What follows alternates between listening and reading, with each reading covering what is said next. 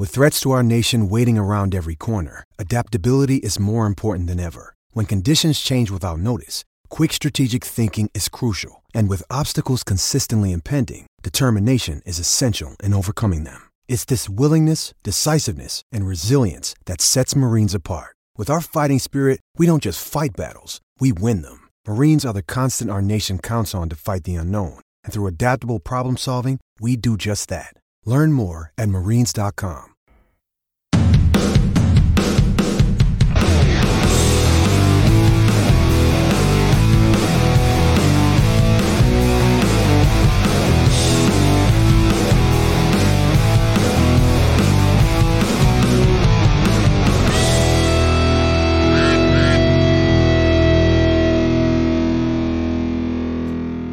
Hey, what's quacking, everybody? Welcome to the live stream of the Quack Report. How's your Sunday going? I hope it's treating you well. It's a little chilly where we're at today, but thankfully we don't have to go outside. So I haven't been outside. I don't know if it's cold or not. Yeah, neither have I. I just know it's cold. You just know it's cold. You just put your hand against the window, and it's like, yes, the window is cold. Well, no, my bedroom's freezing. We got three outside-facing walls, and it's just like, ooh, yeah, that'll do it.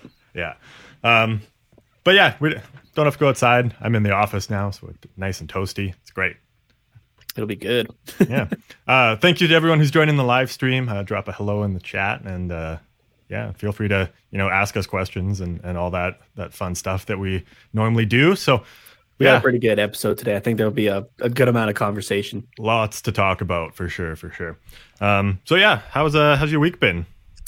It's been pretty good. I did get, I don't know if you noticed something maybe a little bit different in the background on this side. I'll point to it right here. Do. I see it. Got a OG Mighty Ducks jersey. So, and if I did my research well enough, that one is actually an original from 93 to 96. So pretty, nice. Pretty happy with that. That's a good find for sure. Yeah. I was in something a couple towns away in Calgary there, and my grandparents live up there. So I was like, hey, would you be able to maybe pick this up for me? And then, so they did. And I was like, okay, like, how do you want me to pay you guys back for it? And they're like, yeah, we'll just make it part of your Christmas gift. Sick. So I was able to have the jersey. I was able to have the jersey a little bit early, but there's a couple other little presents that are staying wrapped until Christmas, obviously. I don't want to ruin that. So yeah, for sure. Awesome. But yeah, excited to have that thing now. So it's good. Yeah, that's so. What what are we missing for our collective Ducks collection? We're missing still a few. Yeah, no, I know that. Yeah, but we're missing the kind of original rebrand. The original Wild Wing as well. Yeah, the original Wild Wing, the original rebrand. We're missing the kind of sideways written cursive one. Yeah, that alternate. I guess we're missing the alternate from the 90s as well, like the Jade one. Oh, yep. Stadium Series. Oh, I forgot about that one, yeah.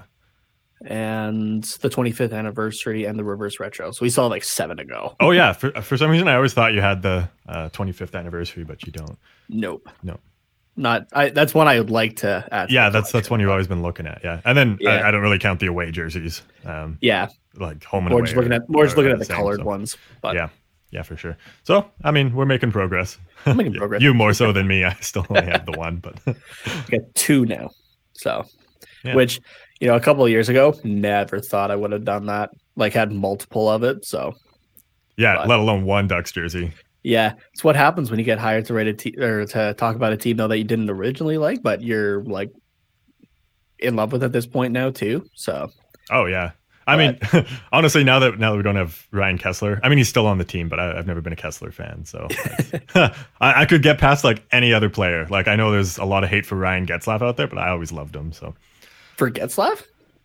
Yeah, I don't know why. I always saw him more for Perry. I never saw anything against Getzlaff. No, I saw lots of. Maybe not in Canada, but I know people in the States that that didn't like Getzlaff that weren't Ducks fans. So that's fair. Yeah, just because he's so good, Yeah, just ruins everybody's day, Captain Clutch. Basically. There. Yeah, I guess we got lots to talk about, so let's just hop right into it then. And get into our Ducks talk.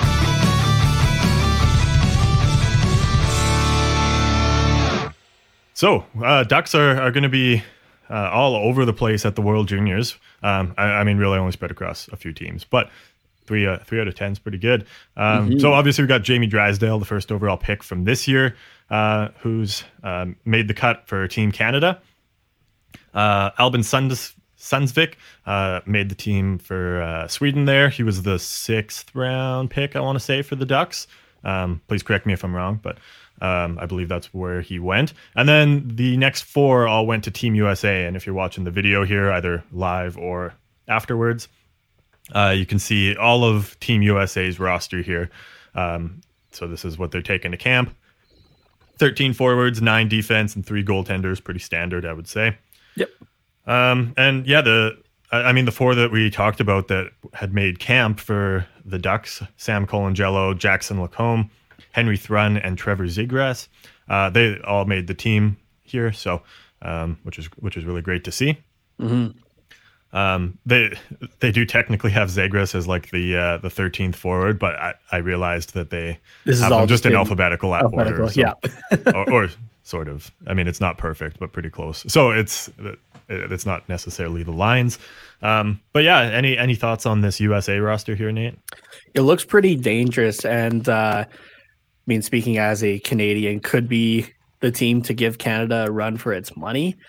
But I don't know, man. Like, I'm trying not to be biased, but taking a look at Team Canada's roster also, like with Jamie Drysdale, so yes, Ducks related also, it's there. Like, I know it's kind of been that way for a long time, and maybe not as much in recent years. Canada's been kind of up and down, you know, but like, I think this is the year, even more so than like 2005, that if gold is not attained for Canada, it's a disappointment. And this U.S. team could be I think one of the few, if not the only one, who can really stand in the way of that. Yeah, I agree with you. Again, it's so hard to be biased as Team Canada fans here, but like this is one of the best U.S. teams I think I've seen in a long time. Probably within the last 10 years since I've really seriously been following hockey. I think this is the best World Junior U.S. team that we've seen. The big things that stand out to me, and okay, maybe this may be biased considering the position, but yeah, so Logan Stein joins the goalie department. I forget what happened to, why am I blanking right now? I think there was a COVID positive or so. I'm trying to keep track of everybody at this point. But one of the original goalies from camp is not there. It's Logan Stein now, which you would be led to believe then would be Spencer Knight and Dustin Wolf taking on the on-ice responsibilities in net. And, I mean, they could do it with either guy. Spencer Knight being a lot higher of a draft pick, right? Just was he in the 1st round or like very early 2nd in 2019? I think it was 1st round, but yeah, I'm not exactly sure. It was like later 1st rounder that with to Florida. Yeah. And, Dustin Wolf being a 7th round pick, but just absolutely lighting it in the CHL last year. Mm-hmm. Yeah, we talked about him last time being CHL goalie of the year there. Dangerous pairing. Like that you pretty much know for a fact at this point is going to be the two guys on ice to start. Like that is terrifying. It doesn't matter which goalie is going to be in there. That's going to be a rough night for you. Oh yeah, for sure. It's and I think that's really where the benefit goes for Team USA here. Is their forwards and defense, they're just kind of like your standard. I don't want to say standard, but they're kind of as you would expect on any average kind of World Junior team, or even like some average team. Like if you said, oh, in 10 years or 15 years or something like that, this could be the world, like the Olympic USA roster, or close to anyways. So like it's pretty standard in where you've got all these elite talent, but there's definitely your top line, your 2nd line, 3rd line, and then 4th line that's kind of somewhat interchangeable, and same with defense and defense. But goalies, I think they really stand out as just on another level in comparison. So yeah, absolutely. I think, I mean, amid a whole pandemic, I think this whole tournament is going to be one of the best in the last few years. Mm-hmm. Oh, for sure. So, it's going to be really entertaining. And I mean, I mean, I'm excited to have hockey back in any shape or form. Like, if there was a way for me to be watching ECHL games right now, I would. Or even some college ones. Mm-hmm. Even like illegal ways, I'm not exactly sure which, like, where to go for at the moment. Mm-hmm. Not that I watch illegal streams, but I maybe do. But like, just it makes the World Juniors this year just a little bit more exciting. And that could be as well because we're Canadians, right? Like, that's almost religion to us as well. To if you're a hockey fan, you are watching the World Junior Championship. Oh yeah, it's Boxing Day tradition at my house. Like, you get up, you have leftover ham, you do a little bit of online shopping, and then you tune in for Canada versus USA or Russia usually. Yeah, exactly. So it's it's tradition, and everybody watches the game. So I know I'll be watching US. Canada and Sweden because that's where we have prospects. Mm-hmm. So I don't remember what the schedule looks like at the moment or if it's even been released just yet. Oh no, I think actually parts of it have because I remember they've announced like the first day of games. Yeah. Does Sweden play on Christmas Day? I believe. I know they're tweaking the schedule a little bit to that. The tournament normally starts on Boxing Day, but they're starting at Christmas Day this year. But nor Canada or the States are playing on Christmas Day, so it's the first time in years that they aren't playing on opening night, I think. Mm-hmm. The US plays on Christmas Day. Canada and Canada and Sweden, sorry, there they are. Yeah, they both open on Boxing Day. Oh, okay, so I guess I'll be watching hockey on Christmas Day too. Yeah, watching game's not till 9:30, so it's a that works perfectly for us. Yeah, 9:30 Eastern. So yeah. So 9:30 Eastern. So 7:30 for us, 6:30 Pacific. Yeah, that's where you can catch that roster there. Yeah. All right, shall we move on to the last topic of our hockey talk here? Yeah, not a whole lot of news in the last couple of days, but I mean that's to be expected really until we get an official announcement. Which I was seeing a tweet from I can't remember who it is. If you go on our Twitter page at Quack Report Pod, I did share it. We're looking at. It sounds like Wednesday is going to be the official announcement, hopefully. Which is good because we record on Wednesday night, so hopefully we'll be able to talk about it. So the next episode should be, if all goes right and all is true, should be us diving into what we're going to be officially having. So hell yeah, it'll be good. Yeah, it's going to be awesome. A little bit of talk here on the division realignment plan. Some slight potential tweaks coming. So originally, St. Louis, Dallas, and Colorado moved from the Central to the Pacific, and I'll put those in air quotes because they're not really those divisions anymore. Yeah. But now, so obviously St. Louis was a little bit upset about all the travel they would have to do to come over because there's no teams nearby. So they and Minnesota, if they were in, like, they would have been upset that they would have had to do all that traveling as well all the time. So the plan now is to have both St. Louis and Minnesota come in so that, you know, they can always play against each other and have some lighter travel days for away games. And then with that, Dallas would move back to the Central. For them, it doesn't really matter. They're so far away from everybody that it's like they're kind of used to it at this point. It kind of comes with the contract. So so that's kind of the plan now. Nothing official, but that's some rumored talk there. What are your thoughts on having St. Louis, Minnesota, and Colorado join our division here? Minnesota, I'm okay with. I think we got a pretty good chance against them, but Colorado and St. Louis are definitely going to be tough.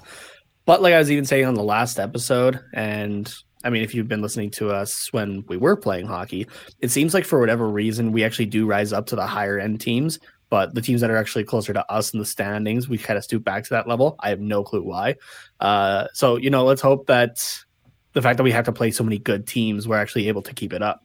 So, yeah, hopefully. I think that this will help a lot with the Ducks' consistency because we pretty much every night we're playing a good team. So you're kind of forced to always be on edge. And especially in a shortened season, too. It's not like you have to pace yourself for an extra 30 games, you know? Yeah, exactly. So I think that, I think that having a tougher division could really benefit this young team. Mm-hmm. If we don't do well in the standings, right, you'd know they're getting at least good experience. So yeah, Like, which at this point is exactly what you want. Even Kale McCarve, like, I know he's young, but like that's already a high end NHL talent, I will say, and say that confidently. That's good for anybody. Oh, for sure, yeah, and I mean, you learn a lot from watching the teams you play against as well. Like that's why I think Kale McCarve has done so well this year, because he's been playing in the Central Division against tons and tons of good defensemen. So I think that could really help our defense too, because you know, they'll watch, oh, this is how Kale McCarve plays, and they actually get that first person experience, and they'll be like, maybe I'll take some of that into my game. So yeah. I think that some of our young guys could really really learn from that. Potentially even Drysdale if he makes camp. So yeah, that'd be great. Could be good. All right. Yeah, pretty short talk there. Anything else you want to add Ducks wise here, Nate? I'm just excited for hockey. I just need hockey back, man. Just give me that announcement. Give me something legitimate to talk about. Yeah. Please. Give me a date I can circle on the calendar so that I can like cross them all off, you know. Exactly. Television animation style, rip the calendar off. I'll get another one of those like Christmas advent calendars with the chocolates, and I'll just do it for opening day at the NHL. Yeah, there you go. Give it to me. Let's go. Yeah. All right. Before we get into our Quack Report Unplucked and obviously Mando talk, we're just going to take a quick break here. So yeah, we'll see you guys in a couple minutes. We've got hockey talk. Those are the moments you're a sports fan for. Those are the moments where, you know, you're down 3-0 and the team has this amazing comeback, and the guy who you really are thinking this needs to be the star of this team has a hat trick. We've got beer. It has a unicorn on the can. An easy drinking beer that's just delicious. We want to help you understand the sport you love better. What kind of things are you looking for to understand the game better? Or what's a couple of things someone who's watching the game at home when things start up here in a few weeks, or if they're watching college hockey, what's going on right now, what kind of things would they be looking for to try and understand the game better, or what's happening in the game, that sort of thing? Sure. Yeah, it's a great question, and I think it's something that's evergreen. Listen to Jackets Debrief, part of the Hockey Podcast Network, and available wherever fine podcasts are downloaded.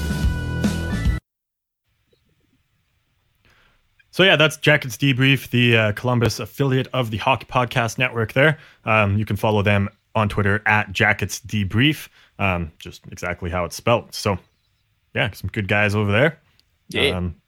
They talk beer as well. So even if you're not a Columbus fan, if you're a beer fan like us, then you'll enjoy their podcast for sure. Good stuff. Yeah. Also, I guess we should mention too, because we did bring it up last episode, the Bolts broadcast, Tampa Bay Lightning show. Their interview with Doc Emmerich dropped on Thursday. So if you haven't checked that out, definitely have a listen there.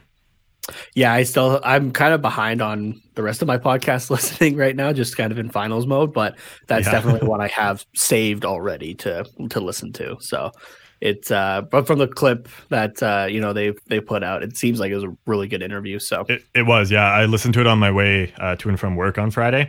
Oh, there you go. Yeah, it's pretty short, so it made it nice and easy to just pound out in a round trip. So perfect. Yeah, it's pretty cool. I think you'll really enjoy the part where they talk about his voice on the NHL games.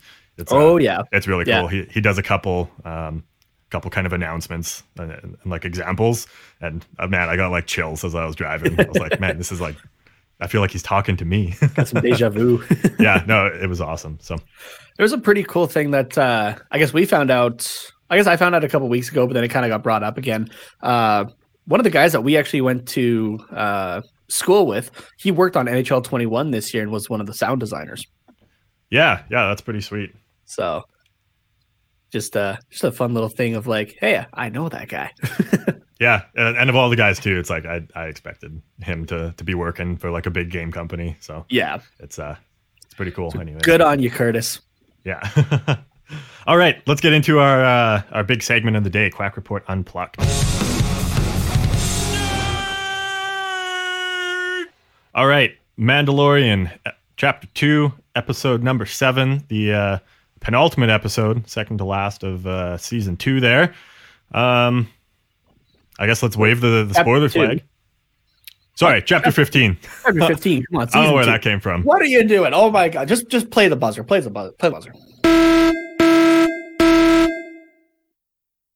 You have been warned. All right, Chapter 15, The Believer. I was really disappointed in this episode, actually, because I expected to hear Smash Mouth with this title, and I didn't hear any Smash Mouth.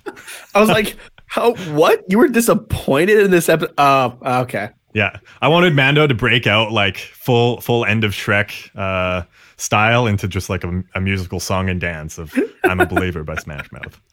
Oh man.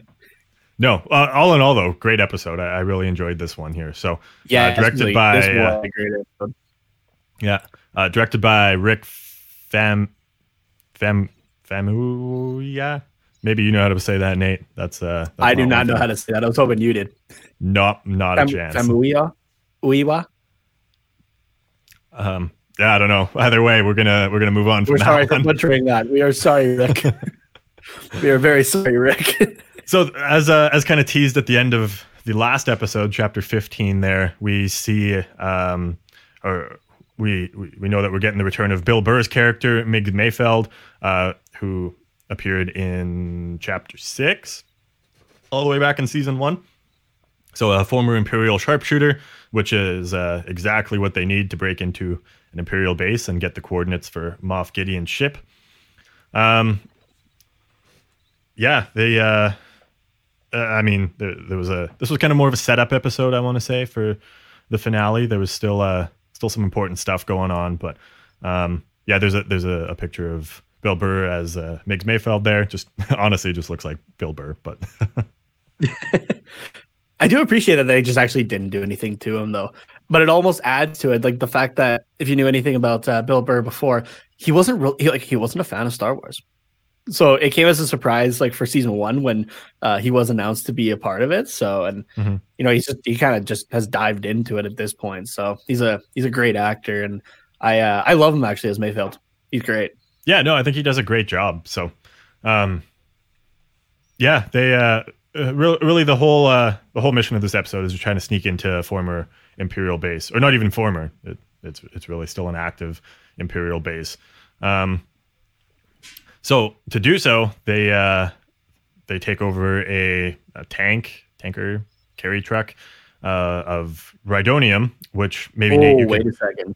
Sorry. Oh, we totally skipped over this. Yeah. We know Boba Fett is back. We know he has his armor back, but it's got a fresh coat of paint, people, and he's ready to fuck shit up. Oh yes, yeah. When I saw that, I was actually a little disappointed. I kind of liked the rugged look. I did too, and I know some people were pointing out of like, oh, this is like the cleanest it's ever looked, or like just like the best paint that it's ever had. It's like, why wasn't it like this in Empire or that sort of thing? But I mean, if you're a lore junkie like me, you kind of realize, you know, Boba Fett's working for Jabba the Hutt and whoever else, right? Because he's a bounty hunter for hire, but he's also been basically the right-hand man for Darth Vader for quite a while. He's the one who finds out Luke Skywalker's name if you read the Star Wars comics. And, you know, he's with him in Empire and that kind of stuff. So when you're that busy, there's not a whole lot of time to redo your paint job. Yeah. Plus, I mean, it's not like you want to have some kind of like battle scars, I guess. Like you don't want it to be pristine all the time. You want to look a little beaten up, like you've been in a couple fights before, you know. But you don't want to look like you got devoured by a sarlacc. So the one theory I saw is that like the reason that he got the paint job so fast on this one is the fact that a lot of, I guess if you want to call it scarring on the armor when he received it back, wasn't from him, right? It was from the Marshal having it, while Boba didn't, and that sort of thing. Mm-hmm.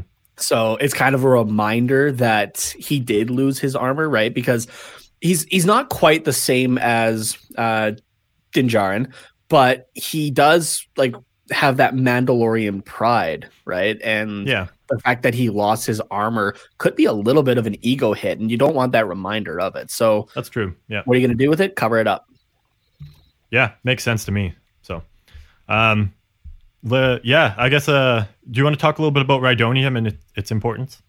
It's basically just a very volatile substance. It's kind of like a fuel, in the Star Wars universe, and yeah, explodes like crazy. Yeah, I saw it a couple times this episode. Yeah, there was one episode of the Clone Wars where the Separatists had a plan to they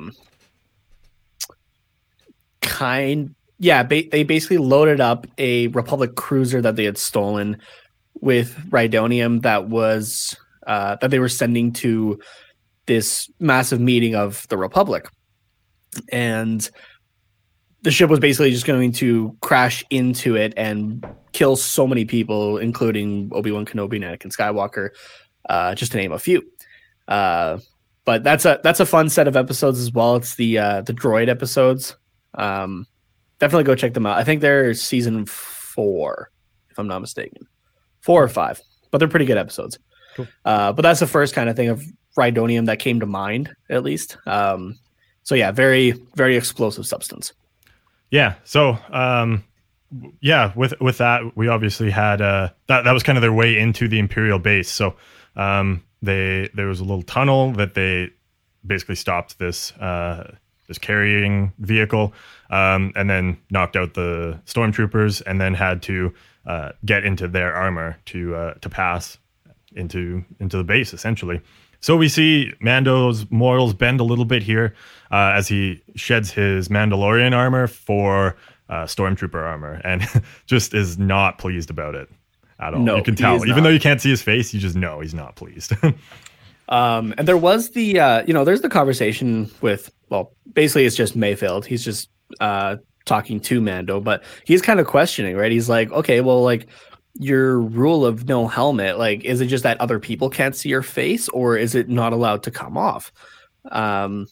Which, I mean, he hasn't seen, but we have seen as viewers that, the helmet does come off when he's alone, and that sort of thing. And mm-hmm.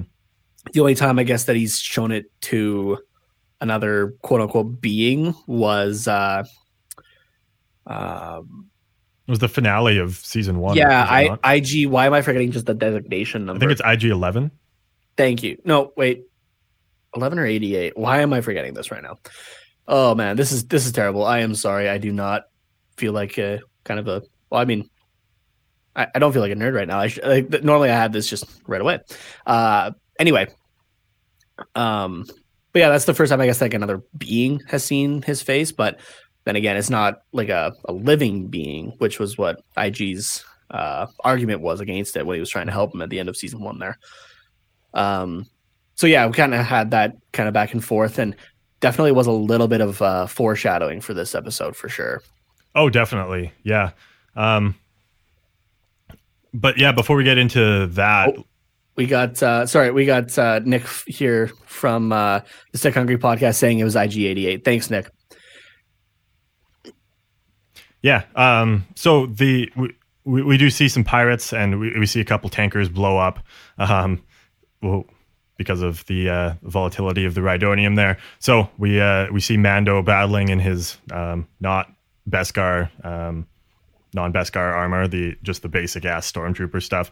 A couple times gets taken out a little bit, just because usually he can take some pretty big beatings with his Mando armor, but not with the dinky stormtrooper stuff. It's basically just plastic. Like, yeah, like you see it. I mean, pretty obviously that, yeah, he goes to like block a couple parts, and like the plastic just shatters. Like the stormtrooper armor just shatters. Mm-hmm. And he's like right away, oh crap, I am maybe in a bit of trouble here. Yeah. And man, these pirates just keep coming. Like, he knocked out one, and I was like, sick, that was easy. Yeah. And then there's another one. I was like, okay, and this might suck a little bit. And then like 4 more show up. I was like, oh my god, how many pirates are there? Like, well, you see, he's like, not gonna make it after ship of them. Yeah. So, I mean, like, I really had no doubt that these wild animals were gonna take down the Mandalorian, but like, it was still kind of stressful, a little bit. But of all people, they're rescued by the Empire, which there was a line in there that I think we were all kind of thinking of, like, you never thought you'd be happy to see stormtroopers. Yeah. But yeah, so they're saved, and we find out later that they were actually the only shipment to arrive and not be destroyed by the pirates. So, so they get some honor from the Empire, praise, yeah. So maybe not exactly what they wanted, but they kind of had to pretend that they were proud imperial. Yeah, exactly. Yeah, we do see. Once they get in, they have access to this terminal that they need to get Moff Gideon's ship's coordinates. Mayfeld, however, can't go in there or doesn't want to because he sees his old commanding officer, Valen Hess, I believe is how you say that. Yep. Yeah. So it's he doesn't make Mando do it. Mando offers, I guess. But the only condition is that it's a facial recognition thing. So this is kind of where that foreshadowing we talked about earlier comes from, in that he is going to have to take off his helmet. So he we see it here. Obviously, we've seen this before, but kind of a big moment because nobody else has. And obviously, this old commanding officer of Mayfeld is watching closely because, these guys are kind of imperial heroes at this point. Yeah, I thought when, he calls out Din Djarin that he was going to put the helmet right back on before turning to the commanding officer, right? Because, yes, it's still seeing the face by definition, but a side profile is a little bit different than looking head on. Mm-hmm. But I don't know. This was we talk about kind of growing moments for Mando throughout this season, especially after coming in contact with Bo-Katan, and I think this is one of them. I kind of get the feeling that he's going to stick true to his values, but he may have a bit more leniency possibly with removing his helmet. I could see for season 3, maybe he does show his face to Grogu. Maybe it would be interesting. So because they're kind of their own clan at this point, the armor said in the season finale of season 1. Of you are a clan of two now. So they might be able to, kind of make their own rules with it. Yeah, we might see if Grogu and Din are just in the ship by themselves, we might see Mando flying without his helmet on or something like that. Yeah. Or, not sleeping with it on either. Because got to imagine that. It's wildly uncomfortable. Yeah. But, I guess if you're also wearing it all day, it's got to be somewhat comfortable. I guess, yeah, you'd probably be used to it. So yeah. Yeah, and then we have quite a tense conversation between Valen Hess, Mayfeld, and Din Djarin here. And this is where we hear a little bit about Operation Cinder and maybe some foreshadowing into the development of, or maybe not foreshadowing, but some origins of the First Order. We hear some words that kind of resemble the First Order there. So, but neat. I don't really know anything about Operation Cinder, and as our resident Star Wars geek, do you maybe want to shed some light on what that is? Yeah, I can kind of keep it condensed. Spoiler warning for Star Wars Battlefront 2. The game has been out for 3 years at this point. This comes from the main campaign, but essentially what Operation Cinder was right after the loss for the Empire at the Battle of Endor that we see at the end of Return of the Jedi. The Emperor has one final command, and that is to begin Operation Cinder, which is essentially all Imperial worlds. It's basically just forcing them to stay in line and squash any rebellion there before it even begins.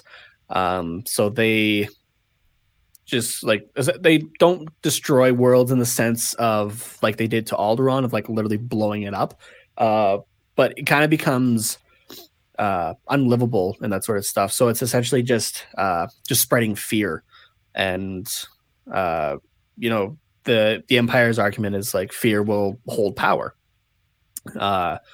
So what Mayfeld discusses here is that he was part of Operation Cinder, and that during it he was the only or the few survivors. I don't remember exactly what he said from his squadron during it, though.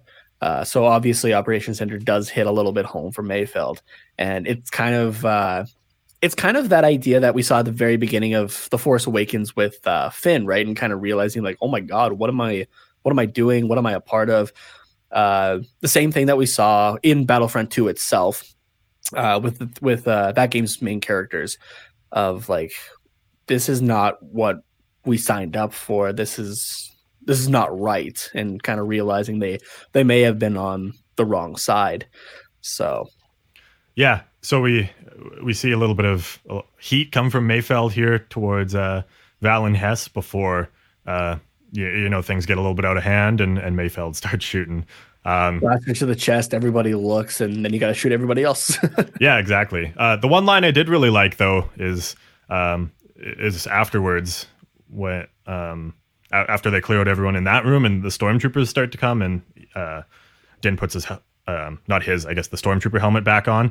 I was like, and then Mayfeld turns to him. He's like, now no one saw your face, obviously, except for Mayfeld. So it was almost kind of like a little bit of revenge for Mayfeld there, but also him supporting Din and being like, now you don't have to worry about the Empire knowing what you look like. So it was kind of a cool moment between them, almost a little bit of a bonding moment because they've had some tension before. Mm-hmm. We do have Nick here popping in. This was another Easter egg of like, I almost literally screamed when he said I was at Burning Dawn. Cool. Is that from Star Wars Battlefront? Yes, I believe so. Yeah, it was that's a world. So okay, yeah. This is why I have you, because yeah. I don't really know my stuff. Yeah, so then they escape this base with the help of Dune, Fennec, and Boba Fett in his ship. And then, first of all, that seismic charge to destroy those TIE fighters. God, was that good. I never thought we'd actually see that again. No? As soon as it was, like, flying up, and it was like, you're like, hold on a second, basically, pressed a button, and you just saw the doors open, like, right away. I was like, that was... So Nick talked about like that he literally like almost screamed when I was at Burning Con. That was when I almost literally screamed. I was like, seismic charge, yes! So I don't. Did you go to Attack of the Clones, Carter, when it was in theaters? Yep, 2002. Mm-hmm. I remember that being the loudest. I think that's the loudest thing I have ever heard in a movie theater, and I don't think that's even exaggerated with the fact that I was 5 years old when I went and saw that movie. Like, that is one of the loudest sounds if you have the right sound system, essentially. As one of the loudest sounds that you will ever hear from a movie or whatnot. And it is great. As a sound nut the two of us are, I love the sound design of it, of that it goes like quiet and then just the burst. Mm-hmm. And the explosion, just it's good. yeah. I have my 5.1 surround setup, obviously, to watch stuff like this, and it was amazing. So good. Yeah. And then as they're taking off as well, Mayfeld blows up the factory with one well placed shot to some open rhydonium there. So to help him sleep at night. So yeah. They obviously helped the Empire there with delivering that one shipment for the day. And now they blew it up. So it's kind of, we helped, but also we didn't. I'll pull up one more here from Nick. The noise the seismic charge makes is borderline orgasmic. Yes, it is. Oh, I think we can agree on this. Oh, yes. Yeah, and then really to wrap up the episode, I guess a couple things to wrap up the episode here. Mayfeld is allowed to walk for helping Cara Dune and Din there. So it's unfortunate that he didn't make it out of that factory. Yeah, very unfortunate indeed. Sucks that we're not going to see him again. Maybe. And then Mando. We end with Mando's threat to Gideon. Here, which echoes Moff Gideon's speech from season 1 there, episode 7 or 8. Yeah, episode 7. Yeah. So in saying you have something I want, rather than it means more to me than you know, he means more to me than you know. So some ties that way, but obviously Mando's a little bit more parental. He's got a lot more of a personal stake in it. Yeah, exactly. So and Moff Gideon looks hella pissed. Yeah.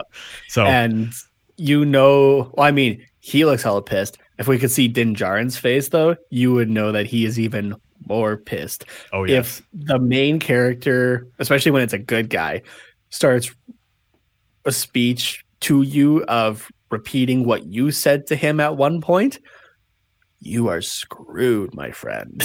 Oh, yes. So I think we're finally going to see some Moff Gideon Mando showdown once again, or for the first time this season, I guess, but...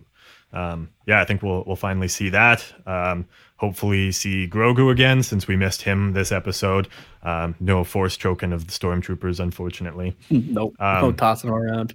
Yeah, and unfortunately, I think we might end on a little bit of a cliffhanger. I think the next episode is going to be mostly what does Gideon actually want with Grogu. There's obviously lots of speculation and maybe some ideas that we have, but we're still not confirmed on exactly what he wants. So I think a lot of it's going to be that, a little bit of a showdown maybe, but I think most of it's going to carry over to season 3, unfortunately. Do you have any hot takes for what we're going to see in this last episode? I don't know if this is necessarily a hot take, but I think we'll see the return of Bo-Katan and her clan. I would love that. Yeah, that's my one prediction. I don't know. Do you have any hot takes? My hot take is that, yes, I think it'll be a cliffhanger. And I think that cliffhanger is that we actually won't have a completed rescue yet. Yeah. And then we're going to get left for a year knowing if it actually happens or not. Yeah. So. Yeah, for sure. I want to say I'm concerned for the fate of Grogu, but there's no way they kill off Grogu. At least not like middle of the show. Yeah. Anyways. I mean, I could see, Din Djarin and Grogu surviving, but it's supporting cast that everybody could be up for it. Oh, we could have the return of Boba Fett for 2 episodes, right? He's alive, he gets his armor back and everything like that, and he could have a heroic ending as well. Fennec could die. Even Cara Dune, who is a fan favorite, I would like to say at this point as well, kind of have almost the same impact as some of the deaths on The Walking Dead, if you've watched that, especially the earlier seasons. I don't know. I like everybody in the supporting cast, I think, is up for death at this point. Yeah, for this episode, potentially no way that everybody gets out alive. No, there's no way. Yeah, potentially we see the death of Moff Gideon and maybe a different villain for next season, but I don't really know. I think, it's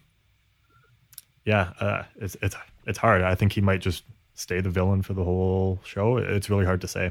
Yeah, I could see him either dying in this episode or he continues on into the season 3. So if there is like a successful rescue, you can still have the battle between them and it ends in season 3. So yeah, but at the same time, like yes, you can continue this show for you could continue this show for quite a while, but knowing Jon Favreau and Dave Filoni, I mean not personally, but knowing how they like to operate, especially Filoni, he has an idea for a beginning, middle, and end for every show that he's wrote for Star Wars. Oh, for sure. So there is an ending planned. This isn't going to be a Walking Dead where there's 10, 12, 20 seasons or whatever. I think 5 or 6 is probably a pretty safe bet. As much as the money and the spotlight on it and everything like that is great for Disney.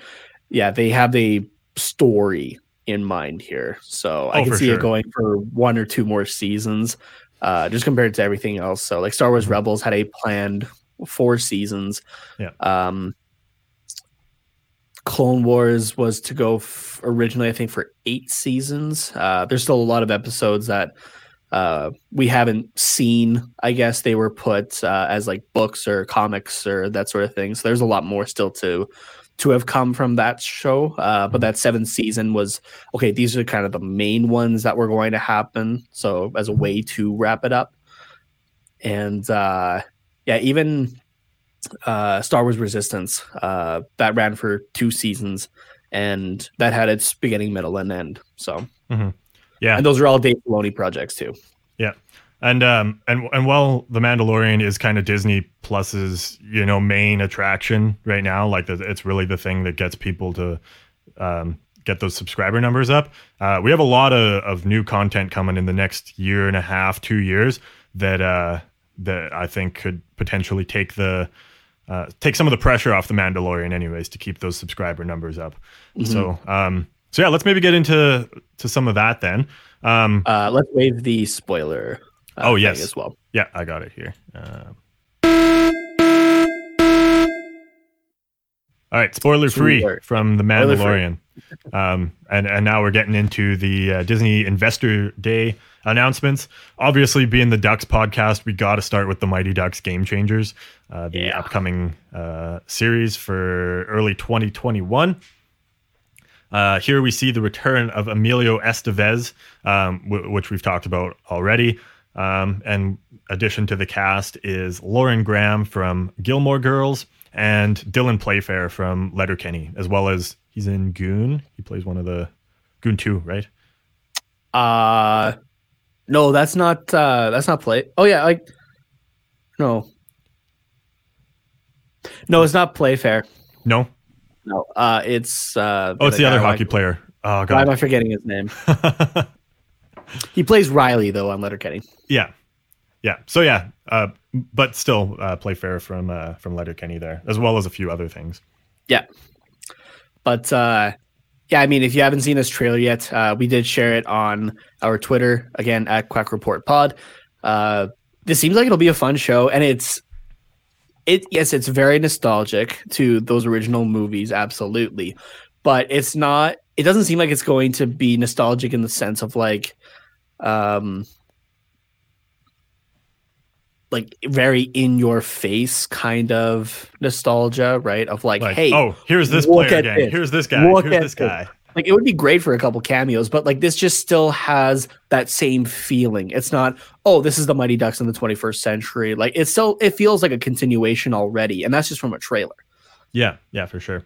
So and really, the only character we know that's coming back for sure is Emilio Estevez as Coach Bombay.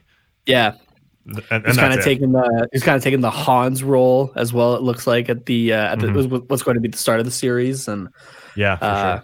Come back to coach a different team against his Ducks that he started and everything like that. So yeah, and this Mighty Ducks team that we see at the beginning, where it looks like our main character gets cut from the team because, you know, minor hockey and just, you know, children's sports in general is a little bit crazy sometimes. And yeah, so yeah, we see that the Mighty Ducks are kind of the Hawks now. Not the Chicago Blackhawks, the Hawks from the movies. Yeah, they're kind of the bad guys. They're the ones that we want to lose in this whole series. So, which is going to be kind of interesting to see. Mm-hmm.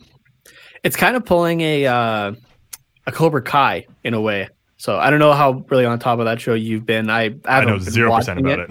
Okay, but it's basically flipped around that Cobra Kai is now kind of the good guys, and Daniel-san is the bad guy in a way. So okay, but so yeah, it's a little bit of a flip like that. So I'm glad to see actually that it's going to be. When I listened to the Spit and Chicklets podcast, and they were talking with Dylan Playfair about this show for a little bit, I thought it was actually going to be. Lauren and Playfair with the other team, and Emilio Estevez was going to be with the Ducks still. So I'm kind of glad that I swapped that way of like Emilio's still going to be the good guy. But it's okay, I kind of made this and I got to kick its ass now.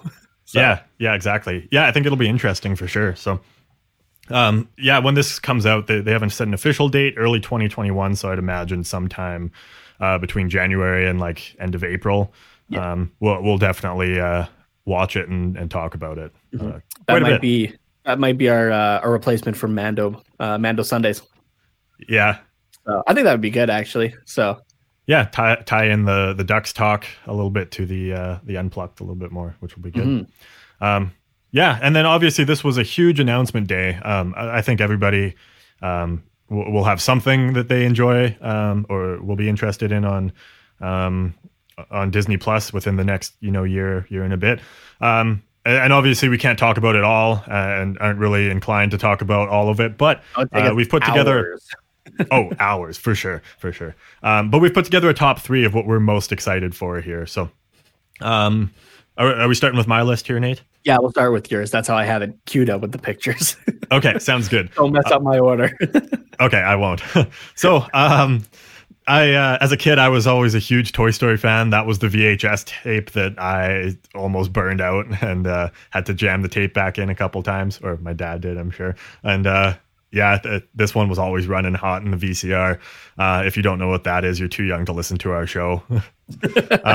So Lightyear is the first one I'm excited for, with Chris Evans playing a Buzz Lightyear. I was not exactly sure what to expect from this show at first, but it's based off of the human that the Buzz Lightyear toy is based off of. So Chris Evans is playing a human Buzz Lightyear, like an actual astronaut.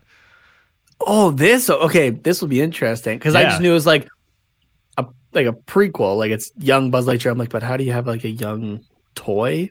Mm-hmm. Right? Like that story really starts in Toy Story, but okay, this will be interesting. Yeah. But so I was kind of confused. I was like, how are we the same boat as you? How are we going to have a young Buzz Lightyear, and why is it Chris Evans? Like, I'm kind of curious how this is really going to work now, actually. Is it going to be like 2020 kind of technology, or like for, I guess, Buzz, or like the real life Buzz? Because, Toy Story, like, yes, it's a product of its time, being the mid 90s, but it is set in the mid 90s, right? Like, you wouldn't have had like the crazy kind of tech that we have now even then. So I'm kind of curious as to how this is all going to work. Yeah, it'll be interesting. So even just as if you were a casual Toy Story fan, I think it would just be interesting to see how it works. But I don't want to say hardcore Toy Story fan, because that makes me sound super weird. But as someone who's been a Toy Story fan for a long time, I'm definitely excited for this one. So is this one a movie or a series? I believe it's a series. Interesting. Like Pixar's doing a series now. This will be interesting. Yeah, I could be wrong. Please correct me if I'm wrong, somebody in the comments. But I believe it's like a short series, like a limited series, I think, technically. So, see, I feel like that's the way. Like, obviously, movie theaters are still going to be.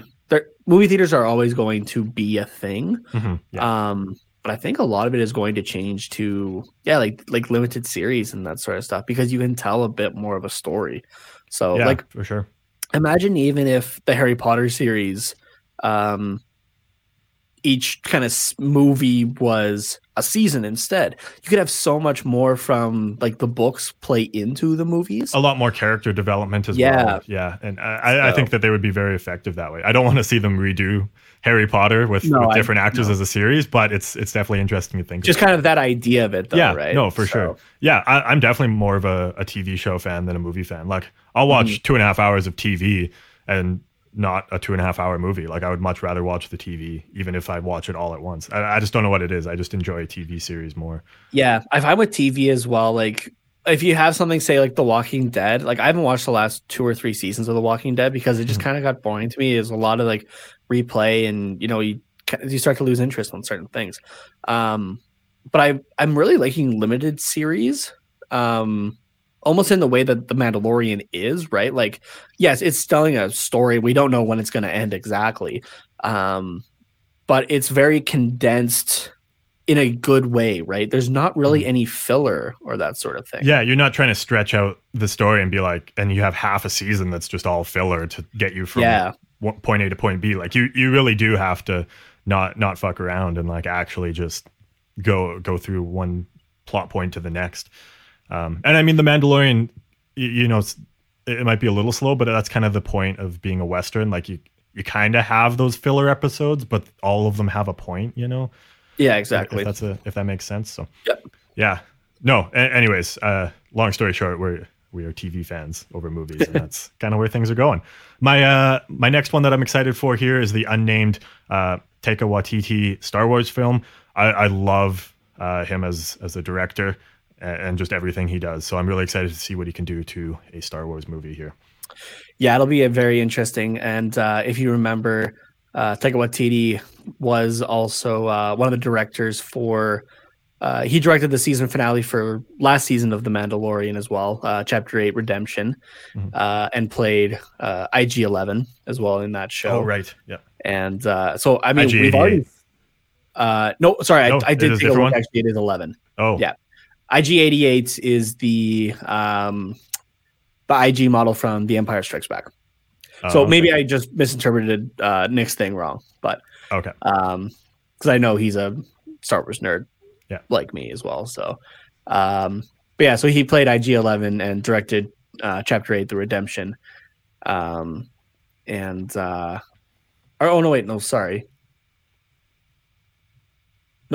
really quick research just to remember what episode he did direct. I thought it was. I think it's Chapter 7 or 8. Yeah, he definitely did one from last season, for sure. Yeah. Also, sick mustache. Very sick mustache. Yeah, if you're not watching the video, I'll jump ahead to like minute 57 and check out this sick mustache. Okay, so Chapter 8, The Redemption. Yeah, okay, Chapter 8 was the Taika Waititi directed episode. Okay, cool. So. Yeah, no, I'm really excited for this one. And then the next one that I'm excited for here, which I mean we've talked about before, isn't really a huge announcement, but we got. I don't know. It's just one I'm excited for. Doctor Strange in the Multiverse of Madness. It's going to be a good one. I think it's really going to set up all of Phase 4 and 5 of the Marvel Cinematic Universe. There, it's going to tie everything together. It's going to open up the multiverse, obviously, which is something I've been looking forward to in the MCU for a long time. So, yeah, it's as much as it's going to be like a huge opening up act essentially for Phase 4 and 5. It's also the theory going around is that it's going to be actually kind of the third act in a 3-part thing that starts with WandaVision, moves into the third Spider-Man movie, and then you have this. That's one theory I've been seeing going around. So yeah, so I think it's going to be a great movie. I have very high expectations for it. So directed by Sam Raimi as well, of who did the original Spider-Man movies, but is also known a lot more widely for his horror flicks. I believe it was Evil Dead primarily. Yeah, and they were talking about this movie having some horror elements to it, and.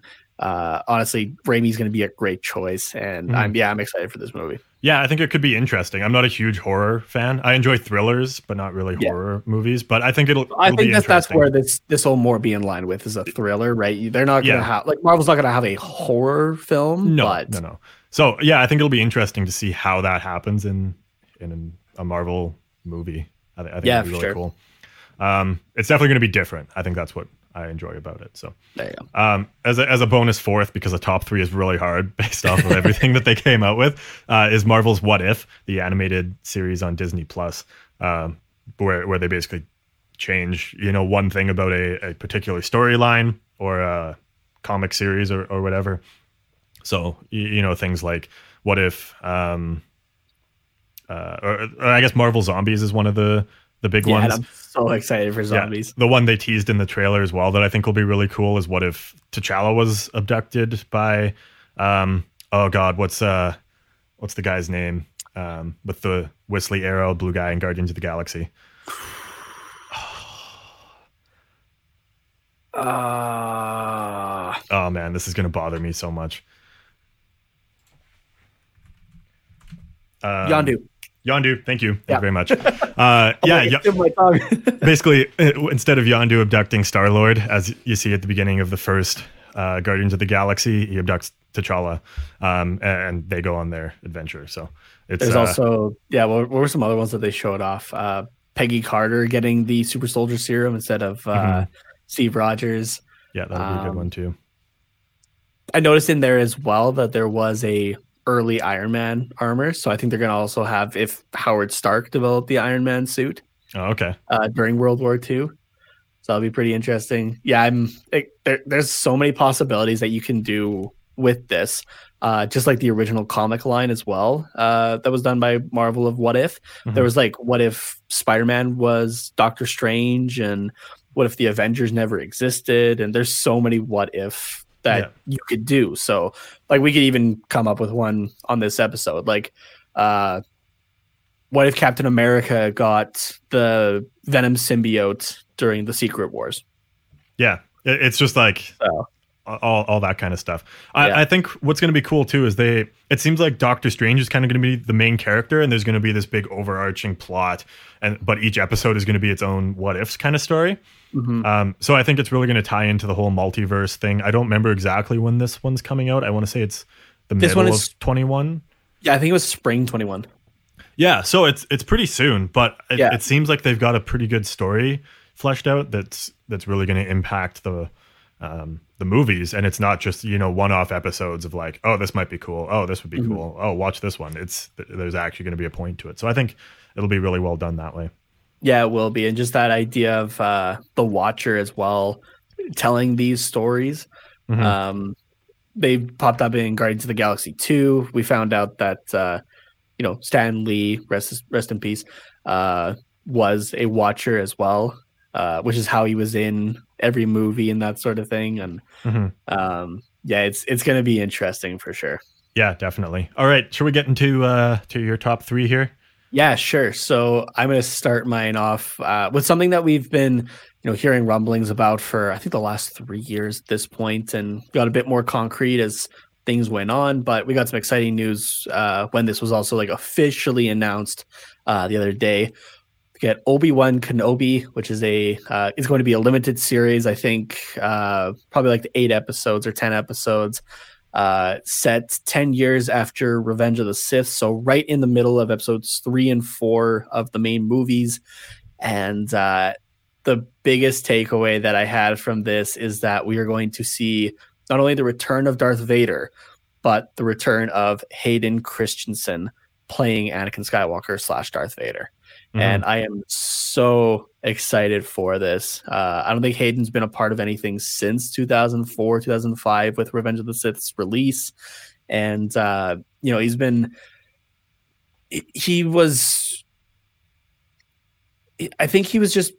of wronged, I think, with episode 2 and 3. George Lucas is a great storyteller and creator, but, not maybe the great dialogue and through. But at the same time, Hayden Christensen worked with what he had. I think we talked about this before, that he portrayed a child, teenager, young adult who was taken away from his parents and basically told, nope, none of that matters, you're selfless at this point. He played that, I think, correctly, as well as he could. So not to say a competent director and writer, but it'll be interesting to see what he can do with a better writing and directing, I guess. I am super excited for this series. And it does sound like we're going to see a rematch of Vader and Obi-Wan. And I think, some people were wondering about that as well. And it can kind of tie into the line of, of Obi-Wan's line of, he is now more machine than man. Right. And like the kind of theories that like we're gonna see Obi-Wan try to reach out one more time to Anakin, and if you watched Rebels and saw Ahsoka attempt, there is no more Anakin at this point in the timeline. So mm-hmm. yeah, I think this will be cool. For sure, I think we'll see a lot more of how Darth Vader comes to be, because obviously at the end of Revenge of the Sith, we saw him actually turn into Darth Vader, don the suit and all that. But there's still like, it feels like there's still a little bit of Anakin in there. But by the time we get to, the end of Rogue One, beginning of A New Hope, it's like all Darth Vader. So there's some sort of character development that's maybe missing there that I think we'll get some good insight into. Yeah, it's going to be good. And obviously Ewan McGregor as Obi-Wan. Yeah, Ewan McGregor. Oh, yeah. Sign me up for that. I don't know if you ever saw, there was a clip from the Graham Norton show that he was on. He was telling the story of chasing down these kids who like nearly hit him and his daughter in their car. And I don't know. Have you seen this interview at all? No, I haven't. I'll do like a really abridged version. I'll try not to screw up the accent, but he's just like talking about, yeah, these kids almost hit them when they were like when he was driving his kid to school, and he like pulled up alongside them at the stoplight and just like rolled down the window, just like, you idiot, you motherfucker, and that kind of stuff. And he's like, and I could just see it in their eyes. And they just like, it's just that look of, that's fucking Obi-Wan Kenobi. And I mean, I do the exact same thing too. Like if I saw Ewan McGregor, I'd just like, that's Obi-Wan. Yeah. Yeah, no, this is going to be a good series for sure. I'm so excited for this. Yeah. What else you got here? Next on my list, I got Falcon and the Winter Soldier. This is the Marvel series that I've been most excited for. It was supposed to come out this fall, I believe, and unfortunately got pushed until March. But yeah, I'm really excited for this. I mean, I'm a big Captain America fan for the MCU to start with. I can easily say that's one of my favorite characters, if not my favorite from the MCU. And I love the dynamic between Bucky and Sam. And I think this is going to be a great series. So I think it's going to be funny. Yeah, it's going to be funny. It's going to have, you know, some tragedy, and maybe not to the way of Civil War, but I think we are going to see, we might have divided opinions between fans of like, yes, Steve gave, I guess, essentially the mantle to Sam, but should it be Bucky who takes on the responsibility of Captain America? Yeah, it's gonna be interesting, that's for sure. This was one that I was excited for as well, but but just left off my list because there's so many. All right, next on mine we have Loki, the God of Mischief, piggybacking off of Endgame's, you know, little tweak there, and why am I forgetting the character's name from Doctor Strange, like not the Master, but the Ancient One. Mm-hmm. So her kind of explanation in Endgame of like, you know, if like one thing doesn't get put back, then there's a branch timeline and whatnot. And so I think this is also going to play in maybe a little bit with like WandaVision and stuff like that. Mm-hmm. There was a branch that never got put back because Loki took the Space Stone. Yeah. So, you know, he's kind of hopping around everywhere, and I think we're going to be seeing actually Kang the Conqueror in this series, and I'm really excited for that too. So. Oh, for sure. Yeah. This is going to be interesting because I'm not exactly sure where they're going to go with it, and the trailer didn't give you a It can go anywhere, indication. Honestly, because it's branched timelines. So. Yeah, exactly. So I think that's what's really exciting about this one. Mm-hmm. Plus we see the return of bad Loki, not good Loki. Yes. Okay, so I'm going to throw in a bonus as well here. Of course. I didn't really have, not that I'm not excited for any of like the Disney or like the Pixar stuff, but these are just the ones that I got super excited by. This is another one that we knew was in development, but just more that it's going to be coming out right away now, is The Bad Batch. If you watch season 7 of The Clone Wars, you'll remember The Bad Batch from the first few episodes of it.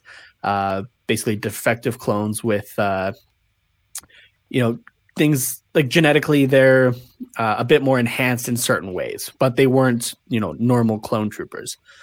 And so this is going to be a series about them. I think it picks off right after those few episodes that we see in season 7 of Clone Wars. This is going to be in that same animation style. And but it's going to cross over Order 66 as well and go past it.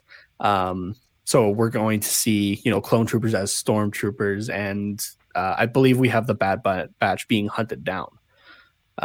So this is going to be a really fun series.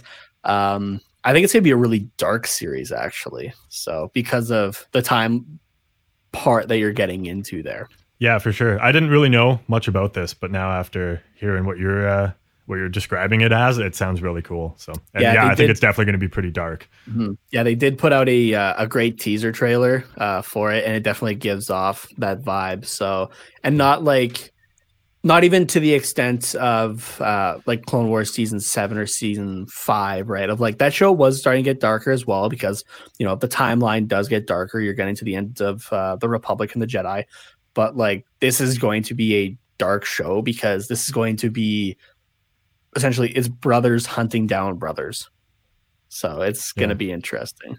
And if we're lucky, we may get to see a little bit more of Clone Wars Darth Vader. But at the same time, I'm not going to be upset if we just had that little bit at the end of season 7. Yeah, it's there's lots of stuff to be excited about with this Disney Investors Day announcement. So lots of things to be excited for. We obviously didn't cover it all. I'm sure you guys have some that you're excited for that we didn't have on our list. Doesn't mean we're not excited for it, but definitely let us know on Twitter and Instagram and all that what you guys are looking forward to. And or feel free to DM us as well, and we can have a brief conversation about some of those shows because I think it'll be super fun. Mm-hmm. Yeah. All right. Do you have anything else you want to add here, Nate? Before, or should we just get out of here and enjoy our chilly weekend? I think we should get out of here. We're running pretty long for how our episodes have been lately with the twice a week now. For sure. We've got a lot of stuff to talk about on Wednesday as well. Yeah, exactly. I'm praying that Wednesday is going to be a lot more hockey discussion. Not that I don't enjoy talking about, Star Wars and Marvel and, all the stuff that we do for Unplucked, but as a hockey show, primarily, we need some hockey to talk about. Oh, definitely. It's been a long time for sure. So, do we want to say though what we're going to talk about for the next episode of Unplucked? Nah. No, leave them guessing. We're going to leave it. All right, for sure. All right. Well, thank you guys very much for listening. This has been another episode of the Quack Report. Wait. Sorry, what's quacking? We should maybe explain that quick. Oh yeah, we're just not doing it this week. Too much time. So we're not going to do it this week, but what we had in mind was because we knew this episode was going to run long, what we'll do instead is we will have a mailbag what's quacking for our next live episode, so next Sunday. So you guys can I'll be posting a tweet there to send in your questions, or you can join us live on Twitter, Facebook, and YouTube, and you can ask us questions live as well, and we will do our best to get to them. Yeah, for sure. So that'll be fun. I always enjoy answering questions. Question time is always fun. Oh, yeah, definitely. Especially because then I don't have to think about what to talk about like the day before. It's just exactly. It's less work for us. It'll be good. Yeah. So thank you guys for listening. You can follow us on Twitter if you're not already at Quack Report Pod. We also have our YouTube channel where we will be posting clips of every episode, so you can get some video there, as well as full episodes, which will be available on the Hockey Podcast Network's YouTube channel there. You can also follow the network at HockeyPodNet on Twitter, Instagram, Facebook, all that fun stuff. Nate, where can they find you? You can find me on Twitter at TateNomas. That's TateNhomas. Yeah, and your DMs are always open to talk about Star Wars, Marvel, whatever else it may be. Hit me up. Yeah. Sliding them DMs. And same for me as well, at Carter_Potts_97, POTTS on the Potts there. So, yeah, thank you guys for listening. Hope you enjoy the rest of your Sunday or rest of your Monday or Tuesday whenever you're listening to this. And, yeah, we will talk to you guys on Thursday. See you later.